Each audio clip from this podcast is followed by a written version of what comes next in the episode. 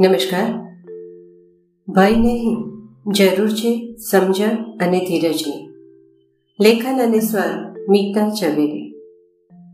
ભય બતાવીને બાળકો પાસે કામ કરાવવું યોગ્ય નથી. મનમાં ઘર કરી જતો ડર બાળકને નુકસાન કરી શકે છે. આવું, આ વાતને કેટલાક ઉદાહરણો દ્વારા સમજીએ એક દિવસ હું કશે જઈ રહી હતી ત્યારે ચૌદ પંદર વર્ષનો એક કિશોર મારી સામેથી રડતો રડતો પૂર પાટ દોડતો પસાર થયો. મને કશું સમજાય એ પહેલા હાથ ઊંચા કરીને એને રોકતા, એના પપ્પા પણ દોડતા પસાર થયા. અરે કંઈ નહીં થાય, જરાક ચટકો જ લાગશે. એ બૂમો મારતા એના મમ્મી ઝડપી ચાલે આવી રહ્યા હતા. મારી નજીક પહોંચ્યા ત્યાં જ એમને હાસ થઈ. દીકરો પપ્પાની પકડમાં આવી ગયો હતો. હકીકતમાં મેલેરિયાની શંકાએ કિશોરનું લોહી ટેસ્ટ માટે આપવાનું હતું. તાવ ઘણો ભરાયેલો હતો, પણ સોય જોઈને જ એ કિશોર દવાખાનું છોડી દોડવા માંડ્યો હતો. બાળપણમાં ખાવાના ચોર કે ધીમી ગતિએ ખાતા બાળકો બરાબર જમે, ઝડપથી જમે, એ માટે ડૉક્ટરની દવાની કે ઇન્જેક્શનની બીક બતાવવામાં આવતી હોય છે. નાની વયે તો રસી મુકાવવા કે અન્ય કોઈ કારણે ડોક્ટર પાસે જવાનું થાય, ત્યારે બાળક બાળ સહજ રડે છે, એમ ધારી લેવાય છે. હકીકતમાં ડોક્ટર દવા કે ઇન્જેક્શનની વારંવાર બતાવેલ બીકનું એ પરિણામ હોય છે. જે વય વધવા સાથે સમજણ વધતા મોટે ભાગે ગાયબ થઈ જાય છે. પરંતુ કેટલાક કિસ્સાઓમાં આ ડર કાયમ રહે છે. જે ગમે તેટલી મોટી ઉંમરે કે ગમે તેટલા મોટા દરદ વખતે પણ વ્યક્તિને ડોક્ટર પાસે જતા અટકાવે છે. પરિણામે, યોગ્ય સમયે આ થવી જોઈએ તે સારવાર શક્ય બનતી નથી. વિહાર અઢી ત્રણ વર્ષનો થયો ત્યારે એક વખત એના ઘરે એક કુટુંબીજન આવ્યા એમને જોઈને પહેલા તો વિહાર મમ્મીની પાછળ સંતાયો, પણ પછી કાકાને જે જે કરો એમ કહી એને કાકા પાસે લઈ જવાયો, ત્યારે એ મોટે મોટેથી રડવા લાગ્યો. પરિવારના દરેક સભ્યોએ વિહારને શાંત કરવા જુદી જુદી તરકીબ અજમાવી. પણ વિહાર શાંત થવાનું નામ જ ન લે. આવેલ મહેમાન પણ વિહારને શાંત કરવાની, એની સાથે દોસ્તી કરવાની મહેનત કરવા લાગ્યો. મહેમાનને પોતાની નજીક જોઈને વિહાર વધુ ને વધુ મોટે અવાજે રડવા લાગ્યો. એના ચહેરા પર ડર પણ દેખાયો. બાગડો બાગડો એમ બોલી એ મમ્મીના પડખામાં છુપાઈ ગયો. ઓહો વિહારના રડવાનું કારણ હવે સ્પષ્ટ થયું. મમ્મી પપ્પાને ઘણો અફસોસ થયો. રાત્રે સુવડાવતી વખતે મોડી સુધી વિહાર સુવે નહીં ત્યારે સુઈ જા નહીતર બાગડો આવશે હો. એવું અનેક વખત કહેવામાં આવતું.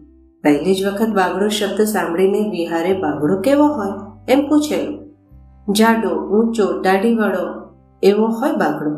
બસ, આ જવાબ સાથે આજે ઘરે આવેલ મહેમાનનો દેખાવ મળતો આવ્યો. વિહારભાઈ ડરી ગયા અને જોર જોરથી રડવા લાગ્યા. કેટલીક વખત બધા બહાર ગયા હોય ત્યારે બાળક ક્યાંય આગું પાછું ન થાય. માતા પિતાથી દૂર ન જતું રહે એ માટે જોજે હાથ છોડશે તો પહેલાં ઉંચકી જશે એવી બીક બતાવાય છે. આવું વારંવાર થાય ત્યારે બધા માણસો ખરાબ જ હોય છે એવી ગાંઠ બાળકના મનમાં બંધાઈ જાય છે.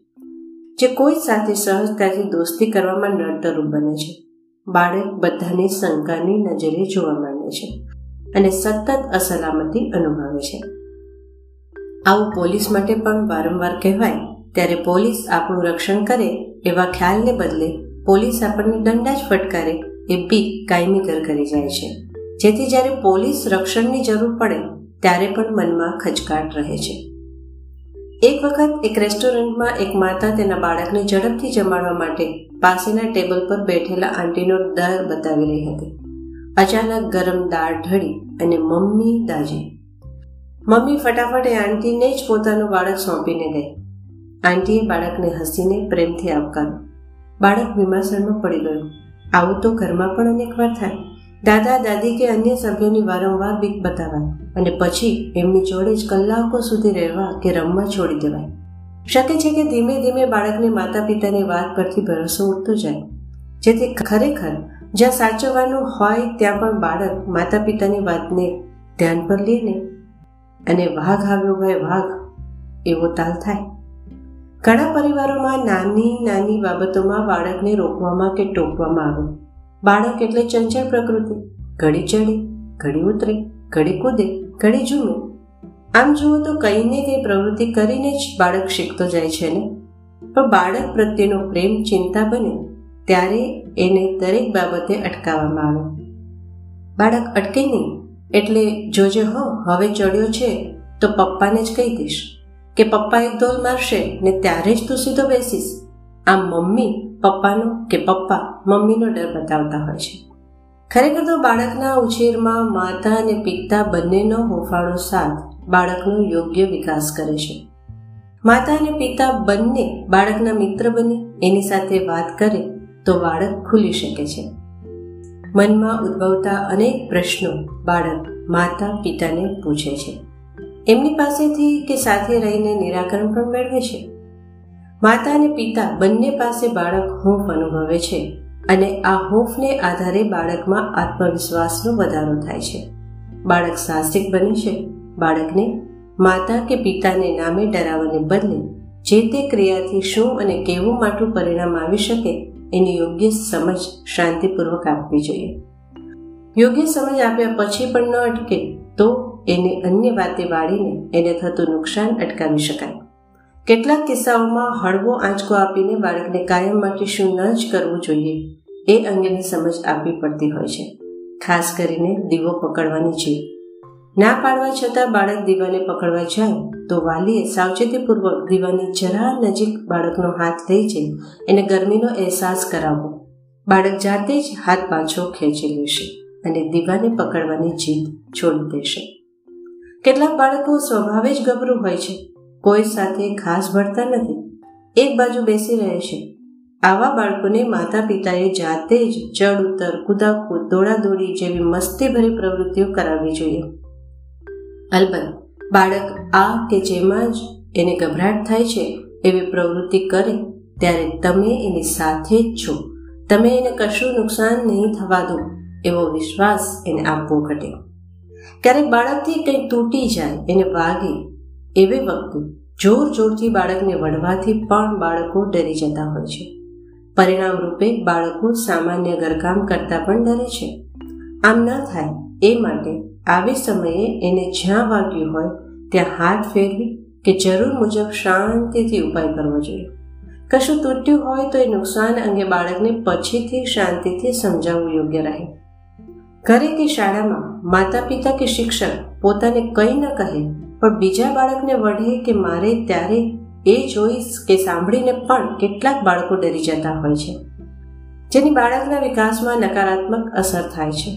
શાળાએ જતા માથું કે પેટ દુખવું શરૂ કરીને ભવિષ્યમાં ઓફિસ જવાના સમયે નર્વસ થઈ જવું કે અથાગ મહેનત પછી પણ પરફોર્મન્સ બગડી જવું, આ સુધીની માઠી અસર થાય છે.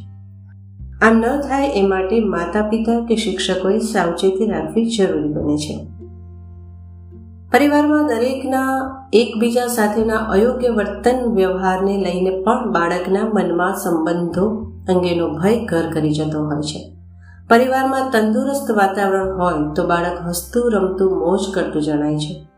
જો નકારાત્મક વાતાવરણ હોય તો બાળક ખોવાયેલું ખોવાયેલું રહે છે. કોઈ પર વિશ્વાસ મૂકતું નથી કે પછી કોઈ જરાક પ્રેમ બતાવે તો એના તરફ તરત જ ટળી જાય છે. આ બંને પરિસ્થિતિ નુકસાનકારક નીકળે છે. ઘરમાં સાસુઓ નડન ભોજાય કે પતિ પત્ની વચ્ચેના ઝઘડા સતત જોયા હોય, એવા બાળકો ઉંમર થવા છતાં સંસાર માણતા ડરે છે અને એકલા રહેવાનું પસંદ કરે છે. ક્યારેક ઉતાવળે કે અણસમજમાં બાળકને બતાવેલ ડરને કારણે મોટી વયે પણ પુત્ર કે પુત્રી માતા પિતા કે અન્યો સાથે સમાયોજન સાધી શકતા નથી. ક્યારેક તો અથાગ મહેનત પછી પણ તેઓને દરેક જગ્યાએ નિષ્ફળતા જ મળે છે. આ કે આવી બાબતોના મૂળમાં બાળપણમાં બતાવેલ અને મનમાં ઘર કરી ગયેલ ડર જવાબદાર છે. એ બાબત માતા પિતાને સમજાય ત્યારે ઘણું મોડું થઈ ગયું હોય છે. તેમજ એ બાબતનો અફસોસ માતા પિતાને કાયમ રહી જાય એવું પણ જોવા મળે છે. એથી ઉલટું, વારંવાર દરેક બાબતમાં ભય બતાવવાથી ક્યારેક એવું પણ બને કે બાળક ડરે જ નહીં. એક વખત એ નક્કી કરે, પછી એને ગમે તેટલું કહો, છતાં એ એનું ધાર્યું કરે જ કરે જે એને માટે ક્યારેક બહુ મોટું નુકસાન કરતા નીવડે. આથી બાળપણમાં ડોક્ટર બાવો પોલીસ કે અન્યોનો ડર બતાવી કામ કરાવવું, ખવડાવવું કે કંઈક શીખવી દેવું એ યોગ્ય ઉપાય નથી. ક્યારેક પ્રગતિ માટે ડર ઉપયોગી થાય છે. જેમ કે સ્પર્ધા કે પરીક્ષા માટે મહેનત કરવી જરૂરી હોય છે. જો મહેનત ન કરે તો નિષ્ફળ જ થવાશે. અન્યોથી પાછળ કે અલગ પડી જવાશે? લોકો શું કહેશે? આવા ભય દરેકને મહેનત કરવા માટે પ્રેરક બળ પૂરું પાડે છે. પણ ધ્યાન રહે, પ્રગતિ માટેનો ડર સમજણપૂર્વકનો અને સપ્રમાણ હોય તો જ ઉપયોગી થાય છે. હદ બહારનો ડર ચોક્કસપણે નિષ્ફળતાને વહોરે છે, ખાસ કરીને માનસિક નુકસાન કરે છે. આજે માતા પિતાએ બાળકોને કોઈ પણ ઉંમરે સફળતા માટે વધુ પડતું દબાણ કરવું જોઈએ નહીં. અલબત્ત, સાચી સફળતા કોને કહેવાય? એ અંગેની સાચી સમજ જાતે કેળવી, બાળકને પણ નિષ્ફળતાને સ્વીકારવાની કે પચાવવાની સમજ અને તાલીમ આપવી જોઈએ. ચલતે ચલતે. ભય બતાવીને નહીં, પણ આપણા વર્તન વ્યવહારમાં જાગૃતિ રાખી, બાળકને સમજી, સમજાવી અને એની સાથે ધીરજપૂર્વકના વ્યવહારથી જરૂરી કામ કે વ્યવહાર શીખવી કે કરાવી શકાય છે. અસ્તુ.